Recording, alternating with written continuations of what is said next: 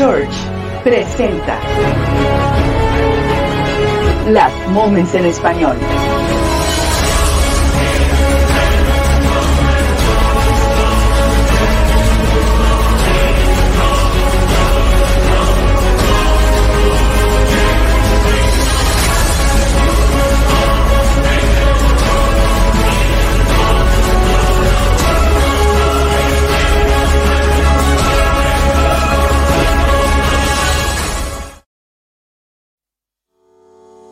Instituto Bíblico Online. Ayudamos a las iglesias con cursos que desarrollan a cristianos a madurez y los preparamos para la obra del ministerio. Minas Institute. Inscríbete ya.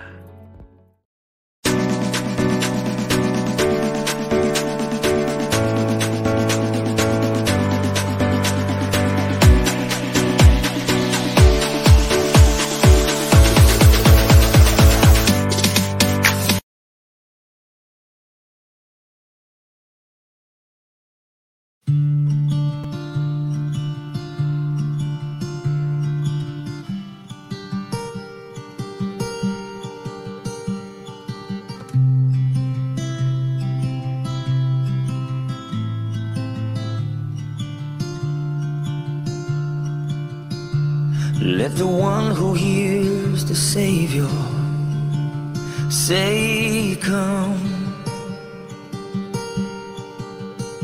And let the one who is thirsty come.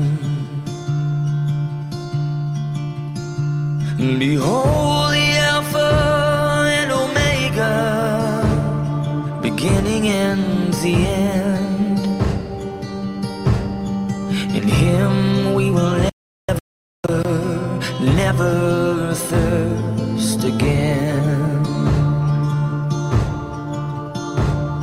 Ruach ve'akala omrim bo. Ruach ve'akala.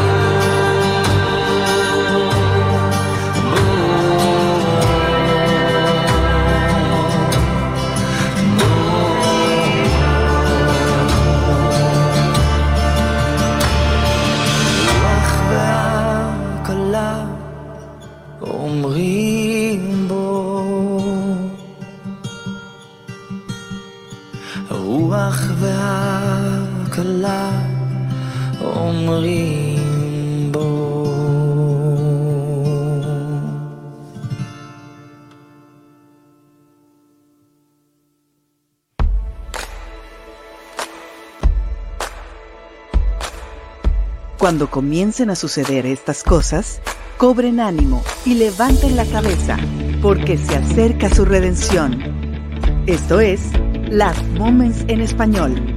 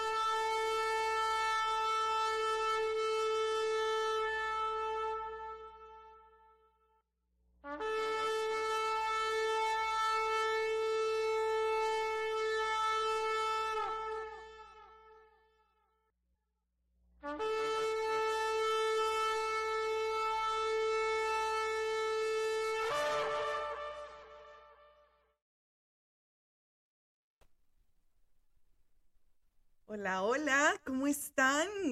Qué gusto saludarles en este 18 de octubre, miércoles. Es miércoles en el que nos toca transmitir una emisión más de Last Moments y le damos gracias a Dios por permitirnos hacerlo el día de hoy. ¿Cómo estás? Muy bien, Amaris. Aquí en una emisión más de Last Moments en Español. Los invitamos a que nos sigan también en Spotify. Tenemos un canal que buscas Last Moments en Español. Estamos en Rumble. Estamos fuera de YouTube por cultura. Y también aquí en este canal te invitamos a que des también like, que compartas los algoritmos. Facebook estamos teniendo la problemática de que nos está bloqueando también, restringiendo, no censurando por completo, pero sí restringiendo el número de personas a las cuales estamos llegando. Ya está. Súper. Sí. Uh-huh. Ok. Y entonces, para que nos ayuden a distribuir este mensaje con más personas. Te saluda Alberto Vázquez, desde aquí de Monterrey, Nuevo León. Ya regresando a nuestro lugar. Así es. Y de verdad que estamos muy agradecidos al Señor que nos permita todavía este tiempo de gracia para seguir haciendo la obra que Dios nos ha encomendado. Yo sé que hay muchos que ya de repente nos cansamos, nos desgastamos en esta obra que el Señor nos ha encomendado a cada uno, pero tenemos que esforzarnos y ser valientes para esta última hora, porque eso es una realidad, que estamos en los últimos momentos de gracia. Eso es real. Eso es innegable. Eso es innegable, y ahora con este elemento que no esperábamos, pero que se ha dado ya en esta tierra, que es el conflicto Israel. Y como bien han oído, no sé cuántos de ustedes se han dado la tarea de poder estar al tanto de todas las noticias con respecto a este conflicto que se ha suscitado, definitivamente que está escalando. Y esto tiene que ver con las proporciones proféticas y bíblicas que habla la palabra de Dios. Cuando se suscitó el 7 de octubre, pues parecía que era un evento aislado, una operación como cualquier otra. Otro ataque terrorista, ¿no? De los que ya... Porque ellos viven así. Sí, exactamente. Ellos viven así. Pero al día de hoy estamos en el día 11 del conflicto entre Israel y, ya me atrevería a decir, y las naciones, ¿verdad? Porque para esto se está perfilando. Pero definitivamente que ha sido tan planeado, tan organizado en ese momento y como se ha estado llevando a cabo. Porque no es la primera vez que pasa un conflicto de esta naturaleza. Lo hemos tenido con guerras desde Kuwait, ¿no? Ataques del 9/11 que... parecía que era un evento, ¿no?, sorpresa, pero al día de hoy sabemos qué planeado, qué tan estratégico, qué intereses políticos, económicos estaban inmersos para que esto se diera. Y esta no es la excepción. Y todas las teorías del 9/11 que giraron al respecto por cómo se derrumbó el edificio y demás, que fue algo en donde el gobierno estuvo coludido, todas cuestiones, aquí es donde empiezan a también a florecer en este episodio de este atentado que se está viviendo entre Hamas contra Israel.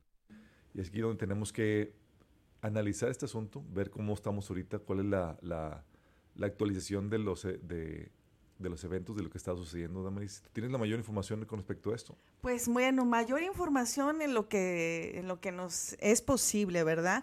Pero antes de darles todo el know-how, por favor, le damos muchas gracias a todos aquellos que comparten las noticias. Les saludamos a todos los que están conectados. ¡Woo!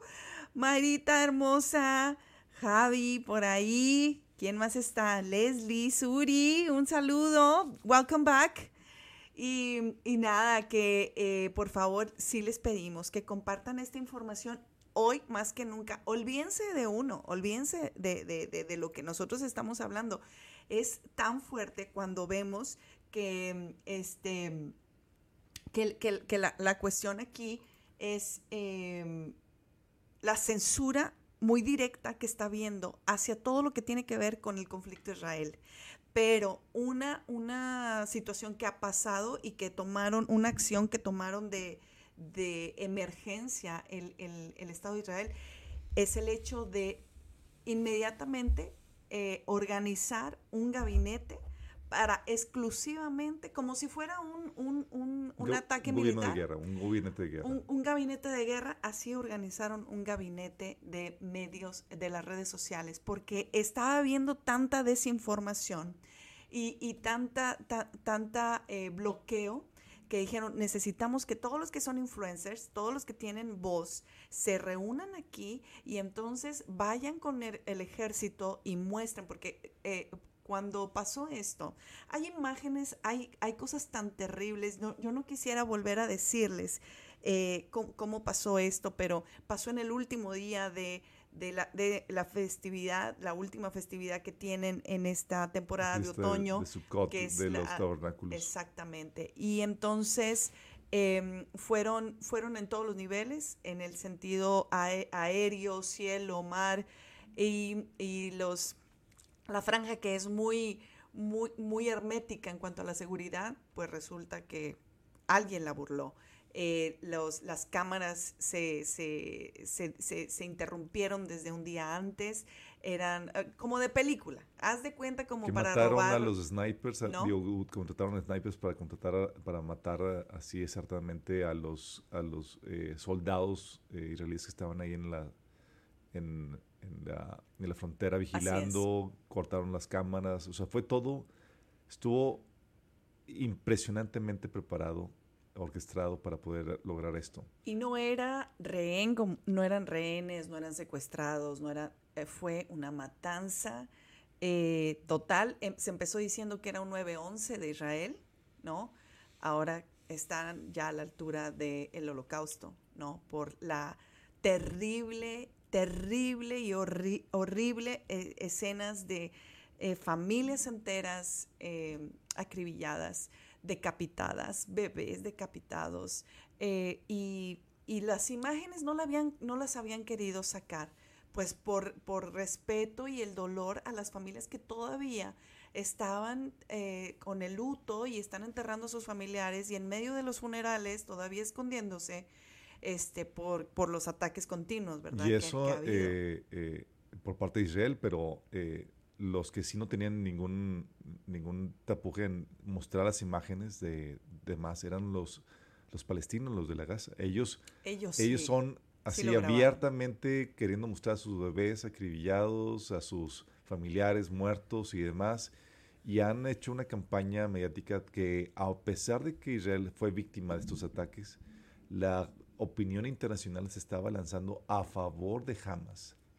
Sí, gran parte, no todos, gracias a Dios que no toda la opinión internacional, pero gran parte de la opinión está a favor de Hamas. Incluso aquí habíamos leído la vez pasada de que cuando reportó al norte el número de muertos, pone el número de muertos de Israel y al lado el número de muertos de Gaza, especificando quiénes eran niños y quiénes eran mujeres, como para poder, o sea, una noticia amarillista a favor de Hamas, para poner mejor perspectiva a los palestinos y demás, y dejar en mala estima a Israel. Victimizándose completamente. Y han estado utilizando esta estrategia. Entonces, Israel ahorita está...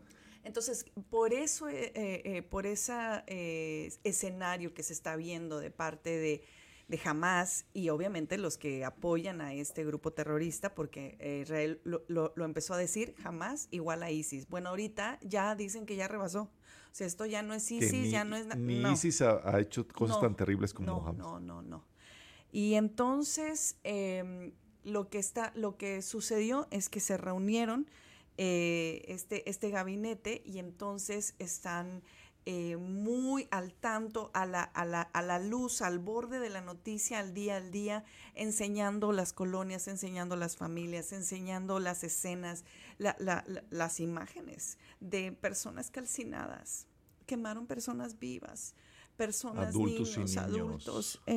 Son imágenes tremendas, y por eso hoy no estamos decidiendo poner nada de eso, pero sí queremos explicarles para que ustedes puedan estar animados a que, si ustedes ven una información, porque toda la prensa comercial está volcada a decir que Israel está atacando, que Israel no le está importando y está volcando toda su venganza en niños, en mujeres, en personas vulnerables, cuando obviamente Israel se va a encargar de esto no fue un atentado.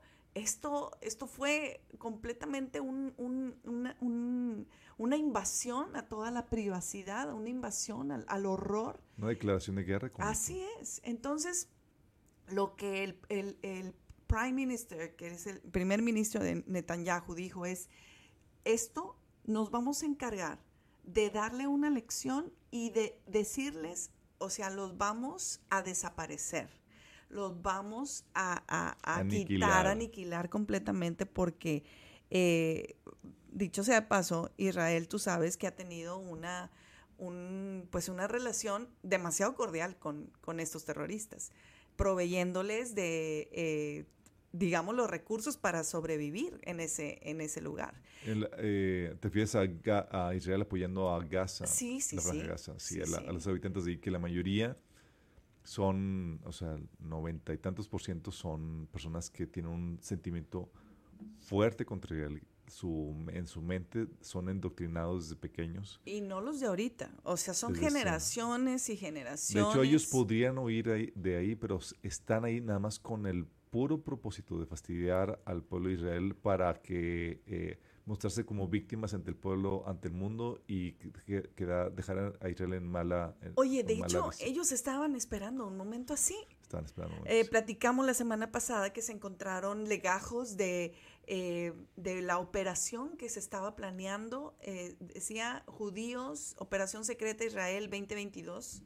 Legajos encontrados en Londres, en diferentes partes. Lo que pasa es que este atentado llevaba más del año preparándose, orquestándose, claro. Habían hecho ensayos y demás, y Israel sabía de esto, no sabían cuándo iban a atacar y demás, y ellos estaban confiados en su vigilancia, en su información confidencial que consiguen por medio de los espías y demás.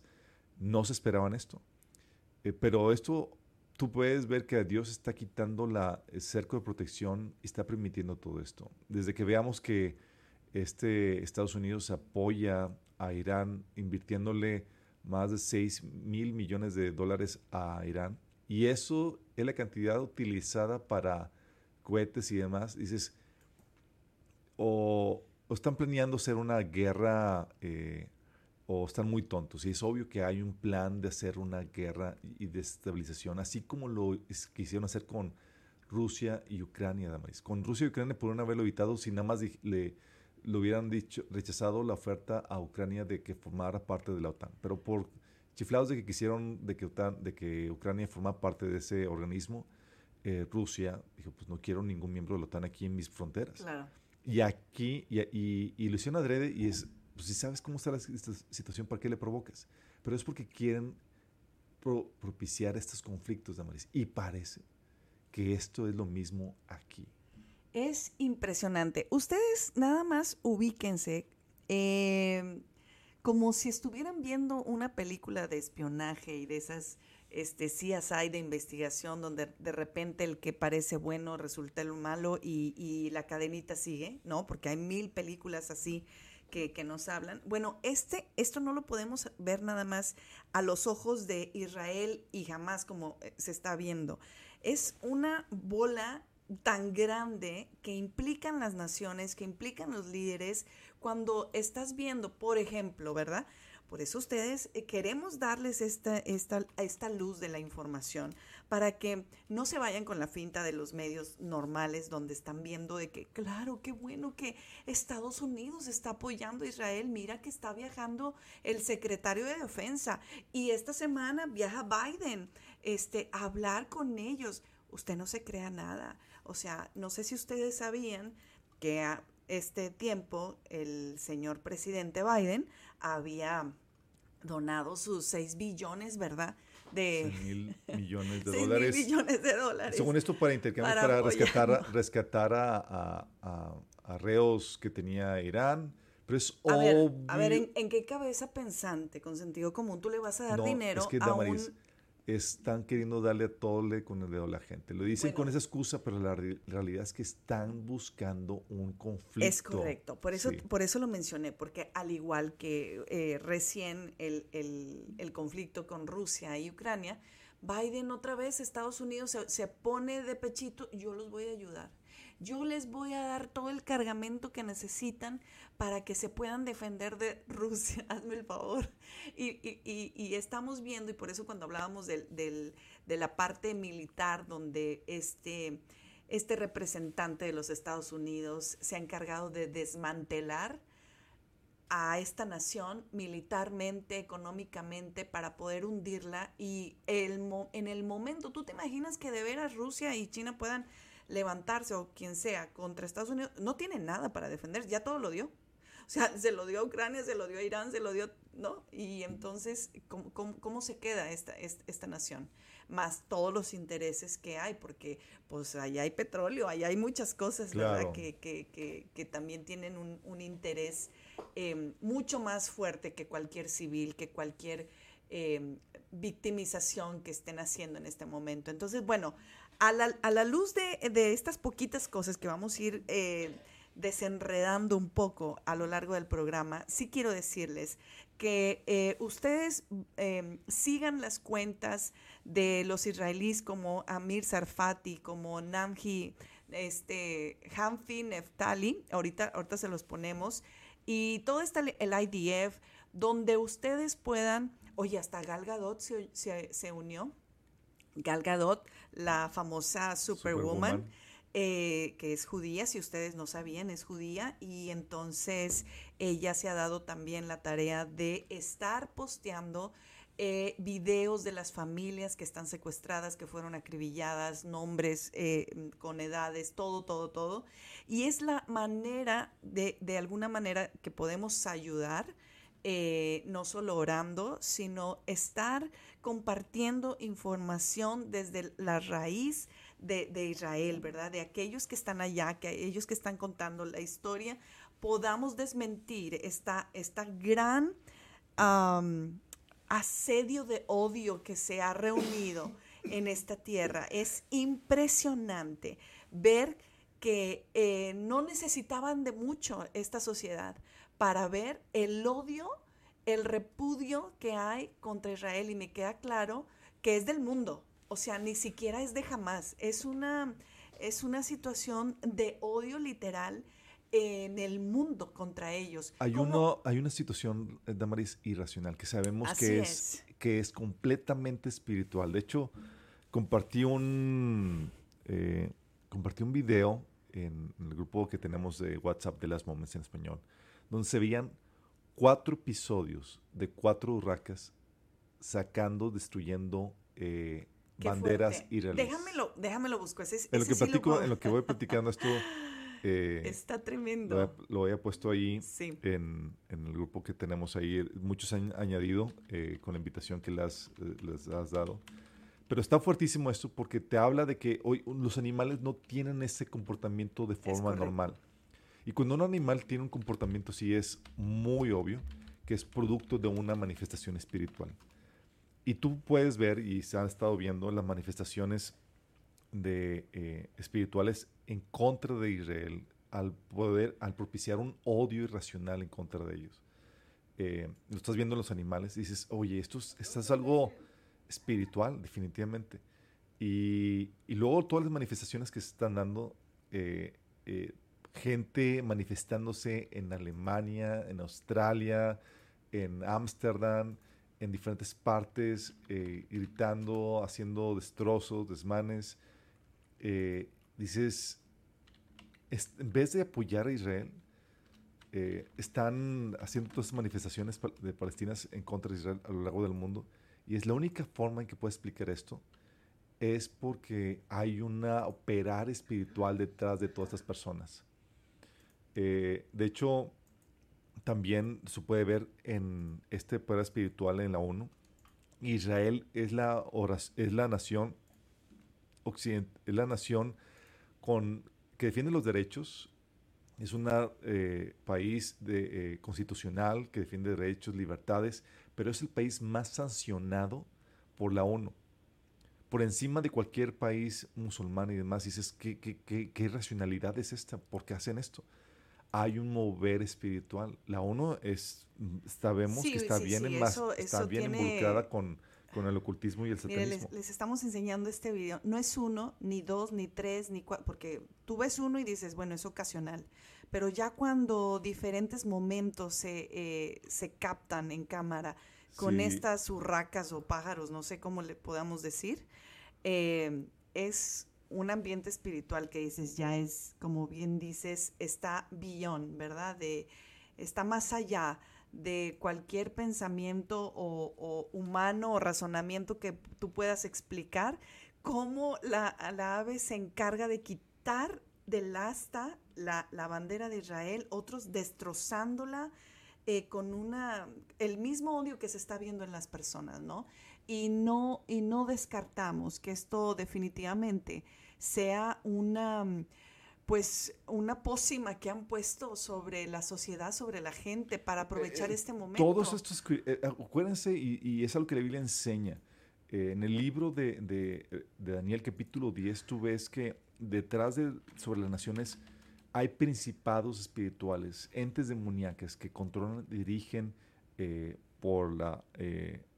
espiritualmente a las personas, a los pueblos. Y esto es parte de esta manifestación, Damaris. Entonces tú puedes ver que hay un operar demoníaco, sí hay un operar demoníaco detrás de esto, que está tratando de levantar esto, pero hay un deseo mundial de levantarse en contra de Israel y una mover espiritual para poder propiciar una guerra que trascienda a Israel y que abarque a otros países y otras naciones. Porque los que están añadiéndose a este conflicto, Damaris... No. O sea, se están... El comentario, el ron es que estamos viendo el comienzo de la Tercera Guerra Mundial.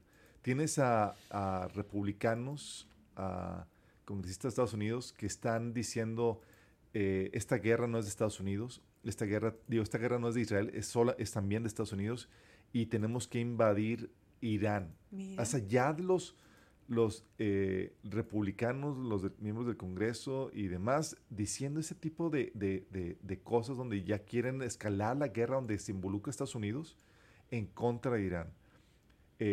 Sabemos que Rusia ya mostró su apoyo a favor de Hamas. También China, Siria, los países asiáticos, el tratado de paz que se estaba celebrando y que con Arabia Saudita por parte de Israel ha sido roto, ya parado, puesto en pausa por este conflicto porque quiere distanciarse Arabia Saudita de Israel dado a esta situación que se está dando porque le están negando a Israel el derecho a defenderse y a ejecutar justicia por los atentados que le realizaron. Están diciendo ahora, la excusa es que están siendo demasiado severos en esto, que no fue para tanto. ¿Cómo que no fue para tanto? Pero es lo que están vendiendo. Están vendiendo ahora a los Hamas y a los palestinos como los víctimas en medio de esta situación. Y quiero comentarte algo con respecto a eso, porque esta, Damaris, está escalando a lo que pareciera ser una tercera guerra mundial. No sé si te acuerdas, Damaris, cuando vimos uno de los temas de profecía, que hablamos de la Tercera Guerra Mundial según la masonería. Ay. No sé si te acuerdas. Cuenta la historia que Albert Pike, abogado estadounidense, militar, escritor, activista franco-masón que alcanzó en 1859 el grado soberano de gran comendador de la Southern Jurisdiction, un masón de la más alto nivel, en una de las divisiones originales del río escocés, escribió un mensaje de su espíritu guía y se lo comunicó el 15 de agosto de 1871 a Giuseppe Mazzini, cabeza de la Sociedad Secreta Revolucionaria, los Carbonarios. Y en esa carta empieza a señalar el proceso por el cual el mundo sería totalmente controlado mediante 3 guerras mundiales. No sé si te acordaste ya. Uh-huh. Dice esta carta, la carta dice, la Primera Guerra Mundial debe producirse para permitir a los Illuminati derrocar el poder de los zares de Rusia y hacer de este país una fortaleza del ateísmo comunista. Las divergencias causadas por los agentes de los Illuminati entre los imperios británico y alemán se usarán para fomentar esta guerra.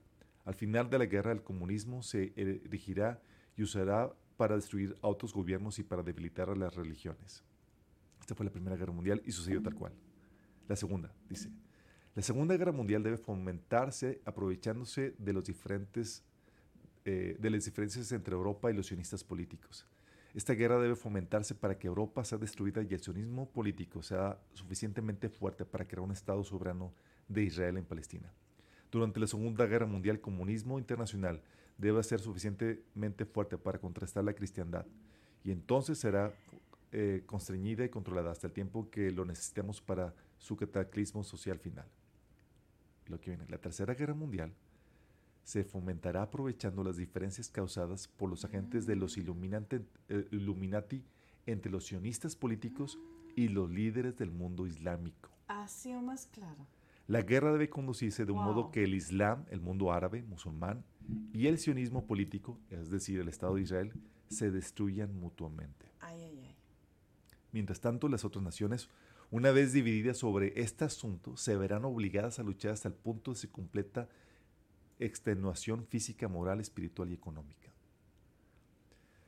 Luego menciona aquí, dice que con esto desataremos a los nihilistas, a los ateístas, y provocaremos un cataclismo social formidable que en todo su horror mostrará claramente a las naciones el efecto del ateísmo absoluto, origen de la crueldad y los disturbios sangrientos.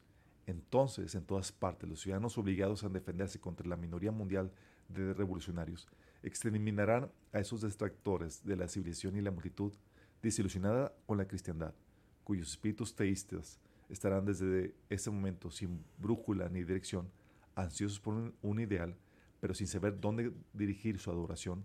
Recibirán la verdadera luz a través de la manifestación universal de la doctrina pura de Lucifer, no puede ser, sacada finalmente a la luz pública. Esta manifestación resultará a partir del movimiento reaccionario general que seguirá la destrucción de la cristiandad y el ateísmo, ambos conquistados y exterminados al mismo tiempo. Persecución. O sea, la agenda, de acuerdo a estas entes Illuminati y demás. ¿De dónde nos estás leyendo esta fuente?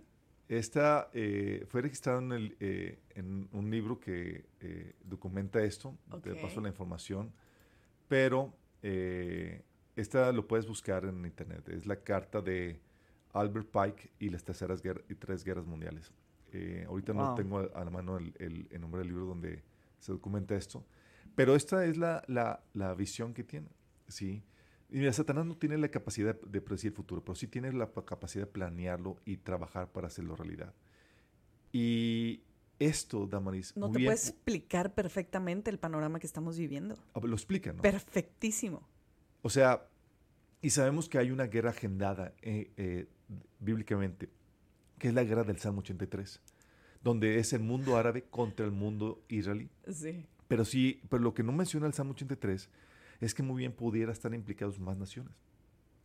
Lo que pudiera ser es que pudiera ser una tercera guerra mundial, Damaris. Wow. Ahorita los países están alineando, unos a favor de Israel, otros en contra.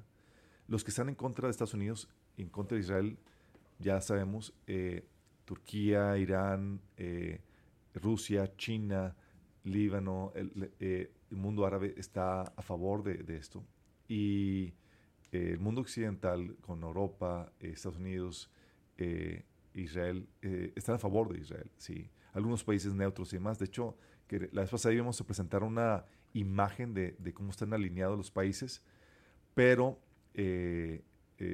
es algo donde la gente está tomando partido, y tú puedes ver que están buscando conscientemente escalar esto, no están buscando aplacarlo. Las noticias y claro, los países estás viendo que están buscando llevar esto. Y muy bien pudiera ser el comienzo de esta tercera guerra mundial y el cumplimiento del Salmo 83. Qué fuerte que digas todo esto, porque este es el meollo de todo lo que está pasando. Es la agenda, ver cómo asomarte a la cortina tras bambalinas y diga, se está orquestando esto, es para esto, y va a acabar en esto. Y cuando ves a los líderes de las naciones estar pronunciándose primero a favor y luego en contra, y luego como suscitando esta aún más esta escalada, como es la parte del presidente Biden, que en su primer momento fue el primero que dijo, claro, nosotros con Israel hasta la muerte, casi creo, ¿no? Pero de repente dices, ¿y cómo le haces? Pues claro, conviene estar a favor cuando traes todo el morral sucio, ¿verdad? Que lo traes ahí escondido. Y fíjate que nos acaban de mandar una información donde ya se llega Biden con Netanyahu, creo que fue el día de hoy, y entonces el presidente estadounidense Joe Biden instó a Israel a no dejarse consumir por la ira en su reacción a los mortíferos ataques de Hamas de este mes, para evitar repetir los errores de Washington después de los ataques terroristas del 2001. En una visita de un día al país, la primera de un presidente estadounidense durante la guerra, Biden ofreció su apoyo incondicional y buscó negociar un acuerdo para entregar ayuda a la Franja de Gaza, mientras aumentaba la controversia sobre una explosión mortal en un hospital de Gaza. Ese es el punto que les íbamos a comentar.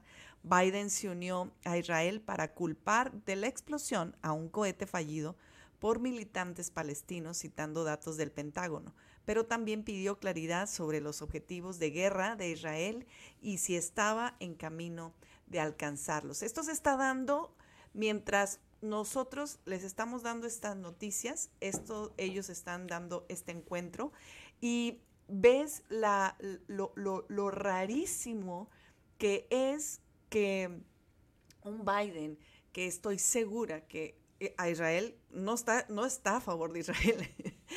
Eso es clarísimo, y discúlpenme que les quite esta nubecita así. No, los demócratas ahorita sabemos que están a favor de los palestinos, a favor de Hamas. De hecho, una congresista demócrata de Estados Unidos, ahorita se me fue el nombre, ha declarado su favor a favor de ellos y estar en contra de los israelitas. De hecho, no hizo ningún pronunciado ante los atentados en contra de Israel. Se negó a decirlo a pesar de los crueles que eran. Si ahorita Biden está queriendo mostrar cierto apoyo, es porque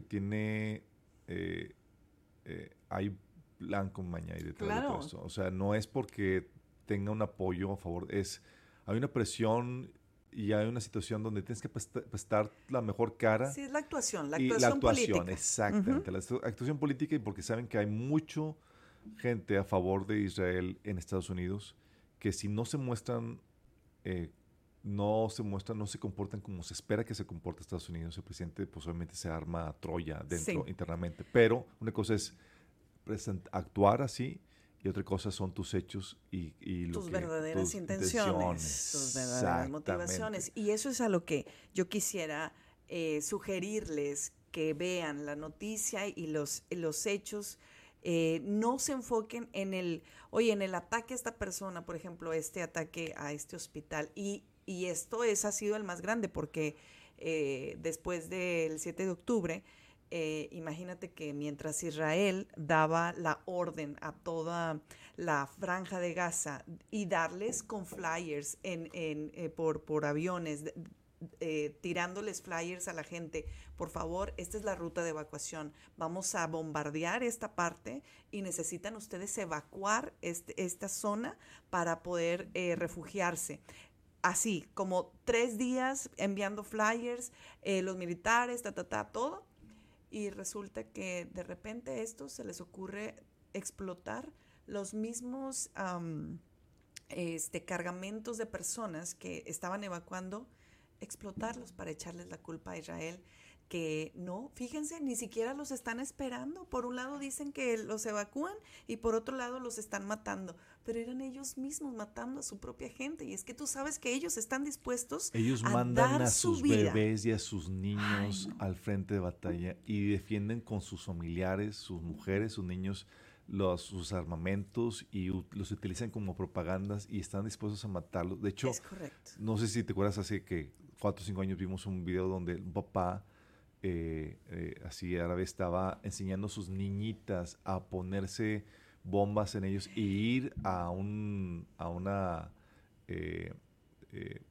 punto de revisión israelí para que explotaran.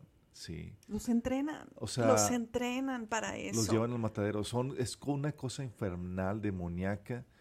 Y oye, la gente no concibe, el mundo no cree que pueda darse eso, claro. Pero sí es posible que el hombre pueda tener este tipo de comportamiento. Yo nada más les invito a que vean esta información con ojos más críticos, con ojos de no quedarse con la imagen que te están vendiendo, porque todos los medios es, mira, los niños están sufriendo, y ahora pues imagínate la imagen de un hospital, hablando los doctores, es que esto es infame, no nos vamos a ir, nosotros no vamos a evacuar porque hay bebés así. Espérame, estás en guerra, te agarras a todos y te sales, ¿verdad? Pero los doctores, pero la gente que sirve, pues también está con esta misma ideología. Entonces yo les invito a que no se sumen a esta mentira y a esta maraña de mentiras que está habiendo en el contenido de las redes sociales, porque con mucha tristeza he visto que pastores, que líderes cristianos ahora se volvieron sionistas también, y hablando hablando en contra de Israel, hablando a favor de los palestinos, y que Netanyahu súper mal y que no sé qué.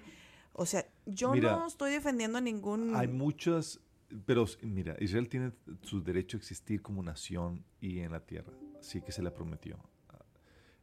Pero lamentablemente muchos cristianos, más de la corriente reformada, calvinista y demás, están en contra de Israel y a favor de palestinos, y niegan los pactos que Dios celebró con la nación de Israel, y están en contra niegan los pactos y dicen que la iglesia reemplazó en su totalidad al pueblo de Israel. O sea, que ya no Israel y Dios ya no tiene ninguna agenda pendiente para con ellos. No. Cuando la Biblia dice claramente en Romanos capítulo 11, que el pueblo de Israel va a ser restaurado, que Dios, de hecho dice Pablo en Romanos, que de ellos son la promesa, la herencia, pactos, ¿sí? Y que aunque son enemigos del Evangelio, son pueblo amado de Dios. Eso viene en Romano claramente. Pero negando eso, están diciendo, ¿sabes qué? Israel ya no tiene, Dios no tiene ninguna agenda pendiente, cuando se nos olvida que sí tiene una agenda pendiente. Dios va a cumplir sus promesas. La promesa de bendición, de restauración del pueblo de Israel va a ser cumplida. El Mesías va a ocupar el trono y el gobierno del pueblo de Israel y del mundo, y que se va a extender al mundo entero.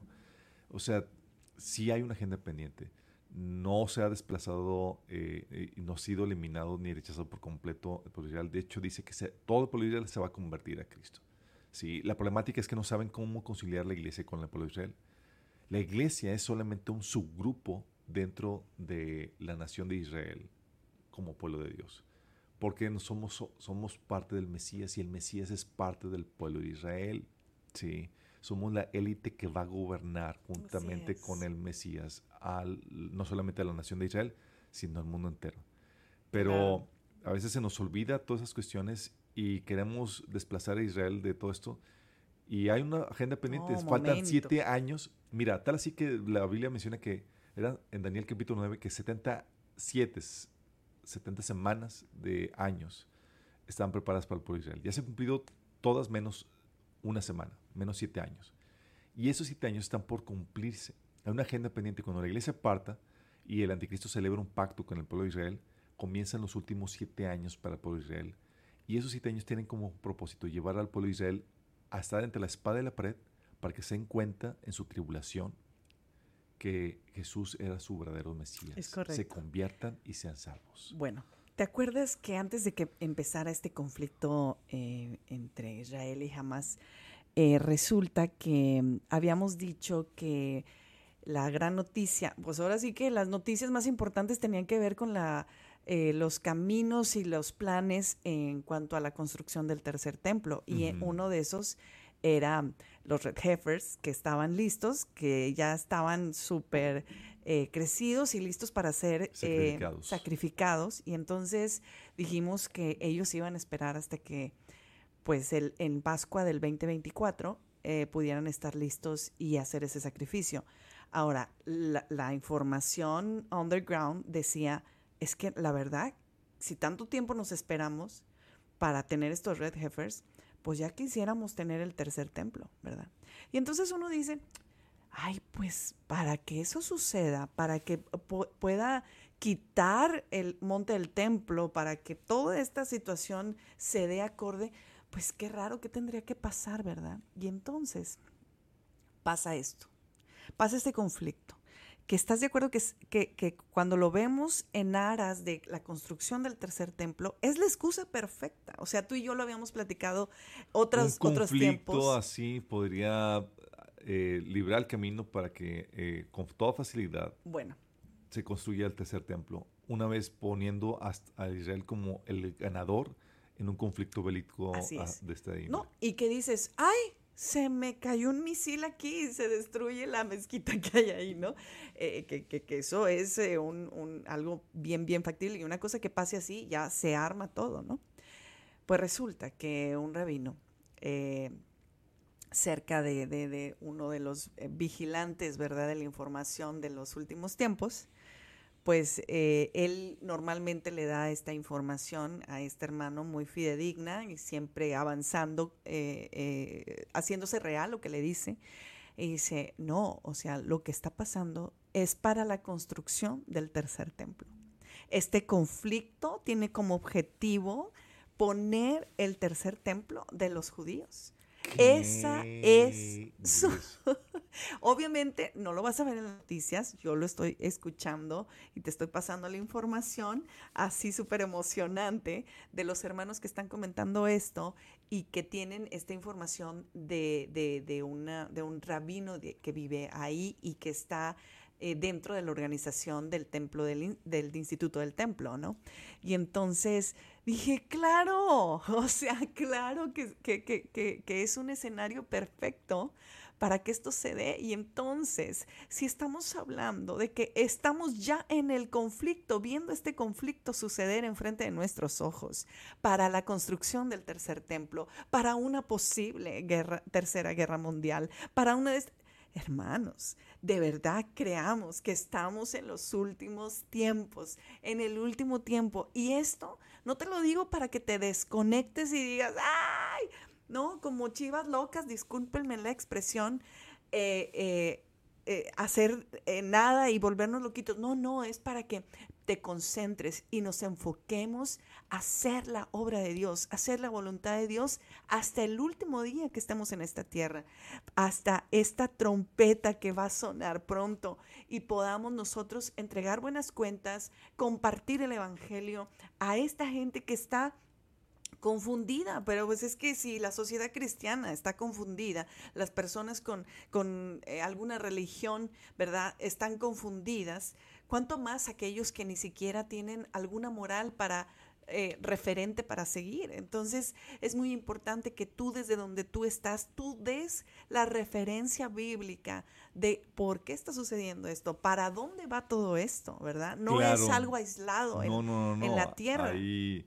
toda una agenda que profética y también del mundo siniestra que se está llevando a cabo detrás de esto. Está muy emocionante todo lo que estamos viendo. Pero, miren, el reloj sigue avanzando y cada vez que avanza debes de estar consciente la hora en que estamos viviendo, porque muchos ya dicen, no, pues es que ya pasó la fiesta de las trompetas, no, es que pues ya pasaron las grandes señales, mira, pasó el eclipse y no pasó nada, pasó esto y no pasó, no, son señales, están puestas para anunciar que el Señor está a punto de ejecutar su juicio en esta tierra. Y es que el juicio que viene se conoce como el gran día del Señor, donde todo lo que estamos viendo en este momento, nunca en la tierra se ha visto lo que viene, lo que está por venir. Y es que este momento de conflicto, si tú te has dado la tarea de ver imágenes, videos y todo, no solamente en la zona del conflicto de Israel, sino en el mundo. ¿Cómo ves decenas de miles y miles de personas protestando a favor del terrorismo en esta tierra? Dices, no es posible, o sea, esta gente está lista. En un lugar y en otro lugar. El control espiritual demoníaco sobre todos ellos. Ataques contra... Pues ya ves que, ¿no? Dijeron que el 13 de octubre se iban a reunir y que por favor convoquemos a todos porque vamos a matar a todos los judíos, o sea, el holocausto mundial. Y entonces, pues sí hubo situaciones de ataques, pero ya contra todo lo que ha pasado en Israel, pues estos casos son pues muy aislados, pero sí pasó. Y por otro lado, también los judíos protestando contra la BBC, contra Londres, porque en ningún momento se pronunció en contra de Hamas, y entonces que le llenan la pared de sangre ahí por andar en la BBC, en las instalaciones de BBC. Porque el rey sí a favor de Israel, porque el príncipe y todos a favor, menos la BBC. Dices, ¿a qué caray? Pues qué intereses hay ahí, ¿verdad? Y es que así va a ser. Esto que leíste y que nos diste referencia explica perfecto el escenario espiritual, político, económico de lo que tiene que estar sucediendo. O sea, las intenciones detrás de todo esto. Por supuesto. Si esto es correcto, Damaris, estaríamos viendo la antesala de lo que sería la Tercera Guerra Mundial. ¿Estaremos aquí nosotros? Yo confío que no. Yo confío que no. Ay, a ver, ¿qué pongo? No sé. ¿Qué pusiste? Es que no hay un sonido así de Star Wars, así de... Sí, de tétrico, sí. Oye, ¿estaríamos viendo eso? Una antesala de esta... de lo que sería la Tercera Guerra Mundial. Qué fuerte. La cual profetas han visto que iba a ser algo muy breve, pero por la manifestación por el uso de las armas nucleares. Claro. Déjame aquí. ¿No? Bueno, y déjame decirte que ya sabes tú que mientras una situación en el mundo ocupa todo el ojo y las televisores y la atención de todo el mundo, pues les da la excusa perfecta para avanzar en otros temas como Austria. No sé si sabes. Déjame decirte que ya hemos hablado de que hay varias naciones que se estaban uniendo no solo a la moneda digital, pero también a la plataforma digital en cuanto a que se utilizara como identificación. Y entonces pues dijeron los austriacos, permítanme tantito, y entonces ellos dicen que se espera que los austriacos tomen medidas para inscribirse en el nuevo Sistema Nacional de Identificación Digital, ID Austria, ya que el 5 de diciembre vence el plazo del gobierno para una transición completa desde la antigua era. Handy Signature, la plataforma de identificación que los ciudadanos utilizan actualmente para acceder a una serie de servicios gubernamentales en línea, se eliminará gradualmente mientras el país mira hacia el futuro con un sistema que garantizará un acceso más fluido y seguro a varios servicios gubernamentales. The Local escribe en un explicativo que esta plataforma, comúnmente llamada como la firma del teléfono móvil, funciona en un teléfono básico que puede recibir mensajes de servicio. Según el medio, 1.5 millones de personas utilizan actualmente el ID Austria y alrededor de 2.8 millones estarían utilizando esta plataforma Handy Signature, y entonces entrará en vigor este próximo 5 de diciembre. Para todo lo que tenga que ver con servicios gubernamentales. O sea, están utilizando toda esta situación para aumentar el control sobre la población. ¿Qué te parece, Damaris? Está tremendo. Digo, no pueden desaprovechar ningún conflicto, ninguna situación de desorden, porque lo utilizan con mucha agudeza para avanzar sus siniestros. Sin mencionar que, por otro lado, Italia, en el municipio italiano de Trento, se comenzó a probar la vigilancia con escuchas telefónicas en las calles. No. El municipio está realizando un lanzamiento de prueba de un sistema de seguimiento urbano basado en redes neuronales con la inteligencia artificial, supuestamente para una mayor seguridad de los ciudadanos. Según el proyecto, se instalan decenas de cámaras y micrófonos en cada intersección y cada plaza de la ciudad, rastreando no solo las imágenes de la gente, sino también lo que dicen. Entonces, estamos viendo que por un momento en este Medio Oriente por favor, todos enfóquense ahí para poder avanzar nosotros en todo el planeta Tierra, ¿verdad? Y entonces, con esta gran excusa, es que el terrorismo en el mundo está todo lo que da, tenemos que estar vigilados, ¿verdad? Pues entonces, déjenme les muestro esta imagen de estas cámaras, porque no creas que es una. Se aventaron con todas las cámaras de Italia. Entonces, déjenme ver si me permite poner. Ahí está. Ahí está. El sedante d'uomo fiera nel parcheggio Zuffo dell'area di Santa Maria Maggiore a Trento. E Trento è tra le città capofila in Europa della sperimentazione dell'intelligenza artificiale a servizio della sicurezza urbana. Telecamere e microfoni posti in diversi punti sensibili trasmettono immagini e voce agli algoritmi per analisi che gli esperti definiscono on edge, utili sia a trasmettere informazioni in tempo reale alla polizia locale, ma pure ad affinare gli algoritmi stessi. Informazioni incrociabili anche con l'analisi dei social network, sempre su base aggregata e anonima, assicura. Ahí está el video para que ustedes chequen que no es mito. Está sucediendo mientras el mundo se volca y las miradas se volcan a Israel y a proclamar el odio, ¿verdad? Y a ver quién está bien, quién está mal. Me escribía un hermano, Jorgito. Hola, Jorgito, ¿cómo estás? Te mandamos saludos justamente estos días. Y él me decía, esto no es una guerra de buenos y malos, ¿verdad? Hay de todo en ambos lados y que en términos generales Israel, pues que tuviéramos muy consciente que es el pueblo de Dios y como tú bien dijiste, hay una historia ya plantada, ya escrita para ellos y lo que podemos hacer desde nuestras trincheras es no sumarnos a este teatro que están queriendo embarrar en todas las pantallas, en todas las redes sociales y sí puedes hacer algo. Stand for Israel, pararte por Israel, apoyar a Israel, apoyar al pueblo de Dios y eso lo puedes hacer en tus redes sociales. Tendrás amigos, tendrás gente que no saben qué postura tomar y que lo mejor pues es tomar la que todos los medios toman.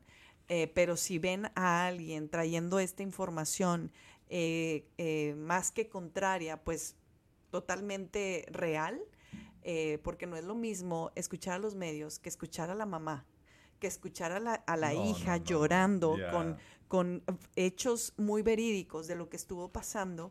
Y entonces dices, wow, hay una cantante, hay varios, ¿verdad? Hay varios cantantes. De hecho, el que les puse al inicio es Joshua Aaron. Él vive ahí en Galilea. Y su hijita está en el servicio militar. Ajá. Y ella está, ahora también está ayudando a dar información de lo que está pasando. Y Joshua Aaron está poniendo esta información en el YouTube. Sarah Lieberman, que es judía también y que es cantante, ahora está usando su red para decir lo que estuvo pasando y actualizando de estas familias, de estas comunidades, porque dice, hay gente que no nos hemos... Hay una comunidad en Israel que está abocada a apoyar a la gente que se quedó sin nada. Y ese es su trabajo en este momento. Wow. O sea, ¿ustedes se están preocupando por la causa humanitaria de la Franja de Gaza? No, o sea, en Israel hay una onda humanitaria, pero tú sabes que ellos están preparados muy fuertemente. Claro. Que están, de comunidad de los así judíos es muy fuerte. Es muy fuerte. Entonces, en este momento, todos están organizados de hacerse responsables por los niños, por las familias que quedaron sin nada. En la parte de casa, alimento y todo. Y entonces esas cosas no se dicen, ¿verdad? Entonces yo me voy a dar la tarea de postearles a las personas judías que ustedes puedan seguir para que puedan compartir en sus redes sociales la verdad de lo que está sucediendo y de alguna manera poder acallar un poco toda esta ola de odio que está habiendo en el mundo. Pero sí es muy importante, hermanos, que tengamos el interés de hacerlo desde nosotros y obviamente no olvidarnos pues del trabajo más primordial que es el poder seguir compartiendo el evangelio. el seguir compartiendo estas buenas nuevas y no bloquearnos, ¿verdad? Por este conflicto, que no nos podamos nublar. Así es. Bueno, con respecto a, nada más, ¿cuánto tiempo nos queda? ¿Todavía tengo chance? Otro dato interesante. Ok. Ahorita les leí lo de la Tercera Guerra Mundial planeada por los Illuminati. Pero hay otra profecía, Damaris. Hay una profecía de una hermana noruega de 90 años que se dio en 1968. La hermanita, claro. Ella en 1968 tuvo una visión. Esta señora se lo compartió al evangelista Manuel Minos en uno de sus servicios de avivamiento. Y ella vio 4 olas. Ella dice que vio un periodo de paz largo entre las grandes superpotencias. Esto, acuérdate, fue en 1968. Dice, la Tercera Guerra Mundial comenzará de forma menos esperada. Ella comienza. Pero antes, dice que habría una tibieza sin paralelo que se apoderaría de los cristianos, un desvío del verdadero caminar cristiano. Los cristianos ya no estarán abiertos a escuchar predicaciones penetrantes. A diferencia de tiempos pasados, no querrán escuchar del pecado, la gracia, la ley, el evangelio, el arrepentimiento y la restauración. Habrá un sustituto en su lugar, cristianismo de la prosperidad o felicidad. Esto lo vio en el 68 antes de que esto sucediera. Dice, la importancia será tener el éxito, el ser alguien, el tener posesiones materiales. Ay, ay. Cosas que Dios nunca nos prometió de esta manera. Iglesias y casas de oración estarían cada vez más vacías. En vez de la predicación a la que hemos estado acostumbrados por generaciones como el toma tu cruz y sigue Jesús, el entretenimiento, arte y cultura invadirán las iglesias donde se debería de haber reuniones de arrepentimiento y avivamiento. Esto irá en aumento fuertemente justo antes del regreso del Señor. Lo menciona la tercera hora. Dice que vio una desintegración moral en Noruega, con unión libre, infidelidad, homosexualidad, violencia y sexo en la televisión, cosa que eso ni se veía en la televisión en esos años. Y en la cuarta ola veía la inmigración de los países pobres a Europa. Eso que vimos hace en la década pasada. Dice, también vendrán a Escandinavia y Noruega. Habrá tantos de ellos que la gente comenzará a no gustarles y se volverán duros con ellos. Serán tratados como los judíos antes de la Segunda Guerra Mundial. Para ese entonces se habrá alcanzado la medida completa de nuestros pecados. Luego, repentinamente Jesús vendrá y la Tercera Guerra Mundial explotará, la cual será muy corta. O sea, ella veía que el Señor venía y luego comenzaba inmediatamente la Tercera Guerra Mundial. Dice, todo esto ha sido, dice, todo lo que he visto de guerra antes es un juego de niños comparado con esta. Terminará con una bomba atómica nuclear. El aire estará tan contaminado que uno no podrá respirar. Cubrirá varios continentes, América, Japón, Australia y las naciones ricas. El agua se arruinará. Ya no se podrá labrar la tierra, el resultado será que solo quedará un remanente. El resto de los países ricos tratarán de huir a países pobres, pero serán tratados duros como nosotros, como lo fuimos nosotros con ellos. O sea, todo esto fue una profecía de una hermana que fue en 1968 y hemos visto cómo se cumplió al pie de la letra todo esto.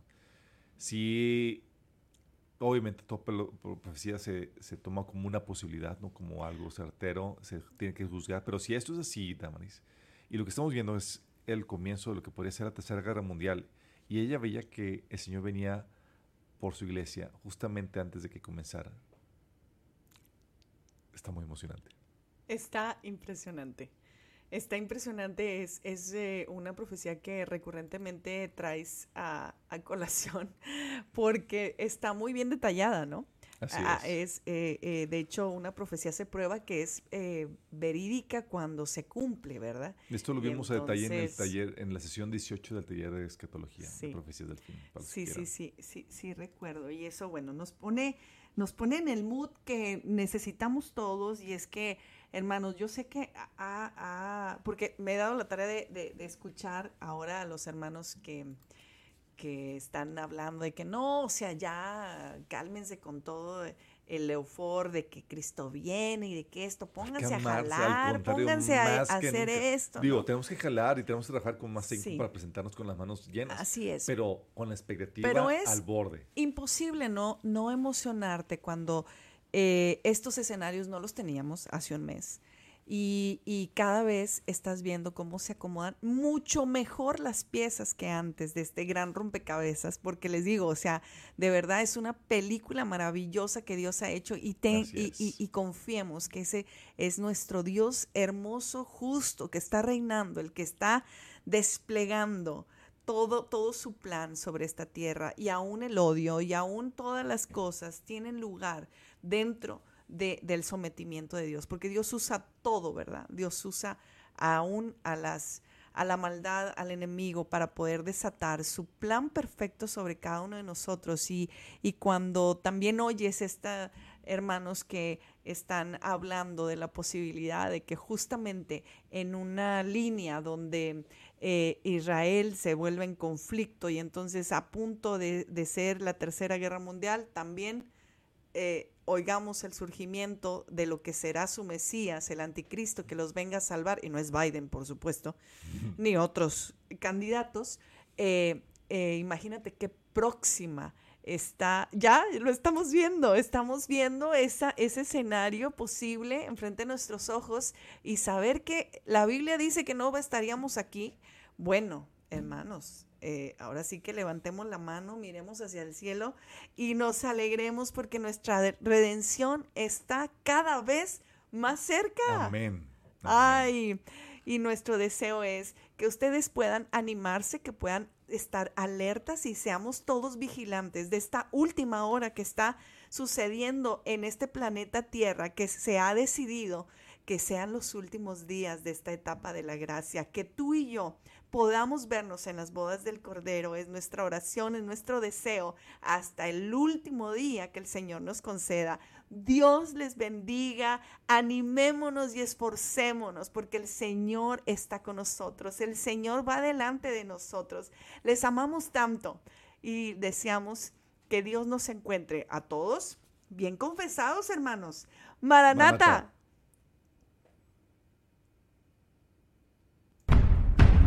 One day, Jesus is coming. You may be at church. You may be at work. You may be asleep. God grant that you will be ready when He makes His personal appearance.